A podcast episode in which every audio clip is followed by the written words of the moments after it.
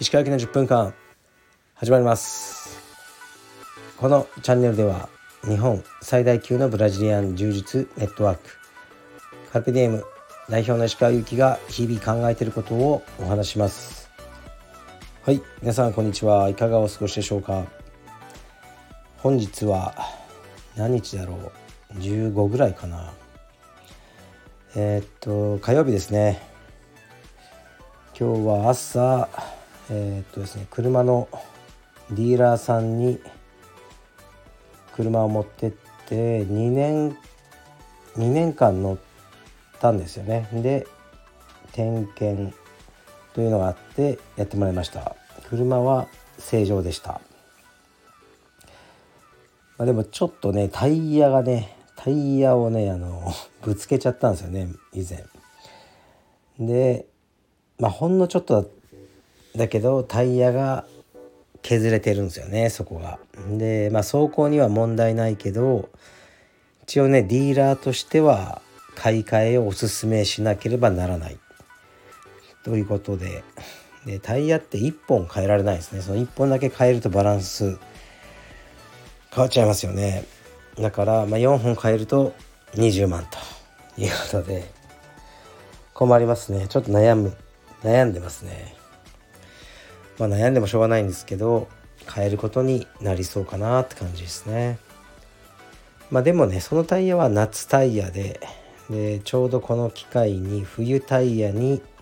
付け替えてもらいました。はい、だからとりあえず来年の春までにタイヤのことは考えようと思います。で今日はねその点検が3時間ぐらいかかるっていうことでその間車屋さんで待ってても仕方ないので近くのスーパー銭湯に行ってました。ちょうどいいですね。2時間ぐらいかな。お風呂入ってそば食ったりしてのんびりしてましたね。で車を受け取って帰ってきました。それからまた少し仕事をして息子のレスリングに連れてきました。で今日はね本当に嬉しいことがあったんですよね。で息子をレスリングに連れて行く電車の中でたまに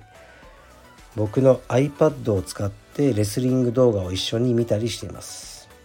で最近は、ね、イスマイル・ムスカエフという選手の動画をずっと見てるんですね。僕が個人的に好きで。で東京オリンピックではね、その時に金メダルを取った乙黒選手に負けたんですよね。それで5位かな。でもこの間の世界選手権ではまあアップセットというわけじゃないですけど乙黒選手がちょっと調子悪かったのもあったと思うんですけどを、まあ、圧倒してフォール勝ちしてその後ももう神がかったような試合で世界選手権を優勝した選手なんですよね。でムスカイフ選手って本当に魅力的なレスリング野生味ああふれるレスリングをする人でで彼の動画を息子が見てる姿をあの、まあ、インスタのストーリーに載っけたんですよね。でメンションしてそしたら嬉しいことにそれをえー、っとねシェアしてくれてでメッセージまであのいただいてでまあ息子がいつも見てます。世界選手権おめでとうございますみたいなことを書いたらあの、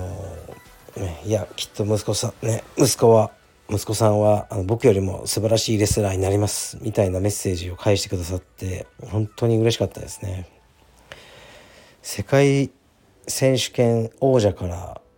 あのこうやってねメッセージをもらえるっていうのは、まあ、すごく嬉し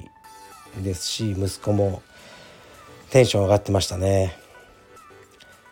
うん。だからなんか何かを頑張ってこう世界チャンピオンになればこうやって、ね、たった12行のメッセージでも誰かを喜ばせることができるんだなと思いましたね。うちの息子のモチベーションも上がってたしこれをねあのまあす,、まあ、すごいんですけど例えば山梨県ベスト8っていう人にあの、ね、頑張れって言わ,、まあ、言われてもまあすごいんですけどそこまでテンション上がんないと思うんですね息子の。世界選手権の優勝者だっていうあのね すいませんっていうところがやっぱ大きいのかなと思いますねだからそういう業績がある人はいろんな人を幸せに毎日してるんだろうなと思いました。イスマイル・ムスカイフ選手ありがとうございました、まあ、来年のオリンピックももちろん、ね、あの出場されると思うんでハンガリー代表ですね今は。前はロシアだったんですけどこれもすごく期待してます。はい。ではレターに行きます。レターね。ちょっとねメガネを忘れちゃってかなり読みにくいんですが。鹿先生こんにちは。いつも放送を楽しみに拝聴しています。先日の息子ゲスト会で息子さんの言葉に心を打たれたのでレターします。それは先生とレスリング初勝利について話された時の「かっこ勝つまでずっとやる」かっこ閉じという言葉です。私は40代のおじさんで昨年落ちたある試験に再チャレンジしております。今は二次試験の結果発表待ちなのですが三次試験の準備をしていても時折不安になっていました。そんな中勝つまでずっとやるというまっすぐな言葉に勇気をいただきました。ありがとうございます。季節の変わり目となり体調を崩しやすい時期かと存じますのでご自愛ください。これからも先生の放送を楽しみにしております。はい。ありがとうございます。息子ゲスト会はね結構な反響をいただいてるんですよね。ありがとうございます。うーん。まあでも僕はこの方がすごいなと思いますね。7歳のあのね小僧の言葉を聞いて素直に勇気をもらって頑張れこれから頑張ろうと思えたっていうねそういうピュアな心があの素晴らしいと思います。何の試験かわからないですけどね挑戦し続けてほしいと思います。ありがとうございます。でまた違うレターに行きます。えー、っとこんにちは。石川さんは学生時代に空手系の部活をしていたそうですがその後柔術に行った後この2つを混ぜて使える総合をやってみたら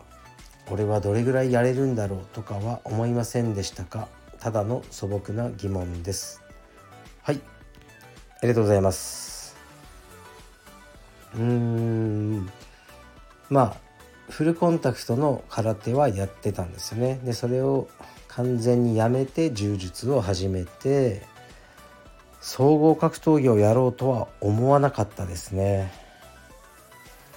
あの打撃をやってなかった人の方が抵抗があるのかどうか分かんないんですけど僕は打撃をやってて UFC などが始まってもう本当に初期ですね。パトリック・スミスとかあの、ね、寝てる相手にかかと落とししまくるとかまあそういうのを見て結構ねゾッとしちゃったんですよね寝てる相手を馬乗りになってねこうボコボコに 殴るとかはなんか僕多分できないですね。スポーツといえどもいまだにあのまあ雷神とかねあのプライドとかお茶の間で普通に誰もが見れるあの時間に放送していいものじゃないんじゃないかなって気持ちがありますね僕は。うんまあ立って殴るのはいいのかって言われたらなんでだろう。その違いは何でだろうと思うんですけど寝てる人をこう上からボコボコに殴るのは僕はあんま見たくないですよね。うんだからまあ総合やろうと思ったことはないですね。まあ柔術だけでも手一杯という感じでしたね。はい。それが答えとなります。で今日は火曜日であのー、もう江東区に来てます。これからね静かに寝ようと思います。で明日は水曜日ですがこの唯一水曜日だけが何もね予定を入れてない日ということで明日は何をしようかなってもう今からワクワクしてますね。まあおそらく、まあ、プールに行ったり銭湯に行ったりうんもしかしたら映画に行ったりマッサージに行ったりコーヒー飲みに行ったり夜刺身を食いに行ったりって感じで結構ね忙しいですね。忙しくあのリラックスしようと思ってます。でもう道場は少しずつ年末モードに入っていきますね。年末のスケジュールも出さなきゃと思ってますし毎年恒例になっている12月の帯授与式ですね。こちらも、え、12月の何日だったかな前半に取り行う予定ですね。で、まあ、そろそろね帯授与式ももう僕がやらなくていいんじゃないかってね思ってるんですよね。まあでもね自分の中でうん生徒さんをえっとね区別したりはしてないんですけどまあやっぱり付き合い長い方とねそうでない方っていうのはあるわけでこの人の黒帯までは自分が出したいな自分が出したいというかまあ僕が出すことになるんですけど形式上はじゃなくて手で渡したいなって思ってる人がまだやっぱ黒帯に、ね、なってないっていうのがあって。まあ、その人たちが黒帯になっちゃったらもう僕は行かなくていいのかなとか思ってますね。うん、まあまだ行きますよ。ね、で明日の夜は、えー、っと深川道場での指導もやらせていただこうと思ってますのでよろしくお願いします。はいじゃあ今日はこの辺で失礼します。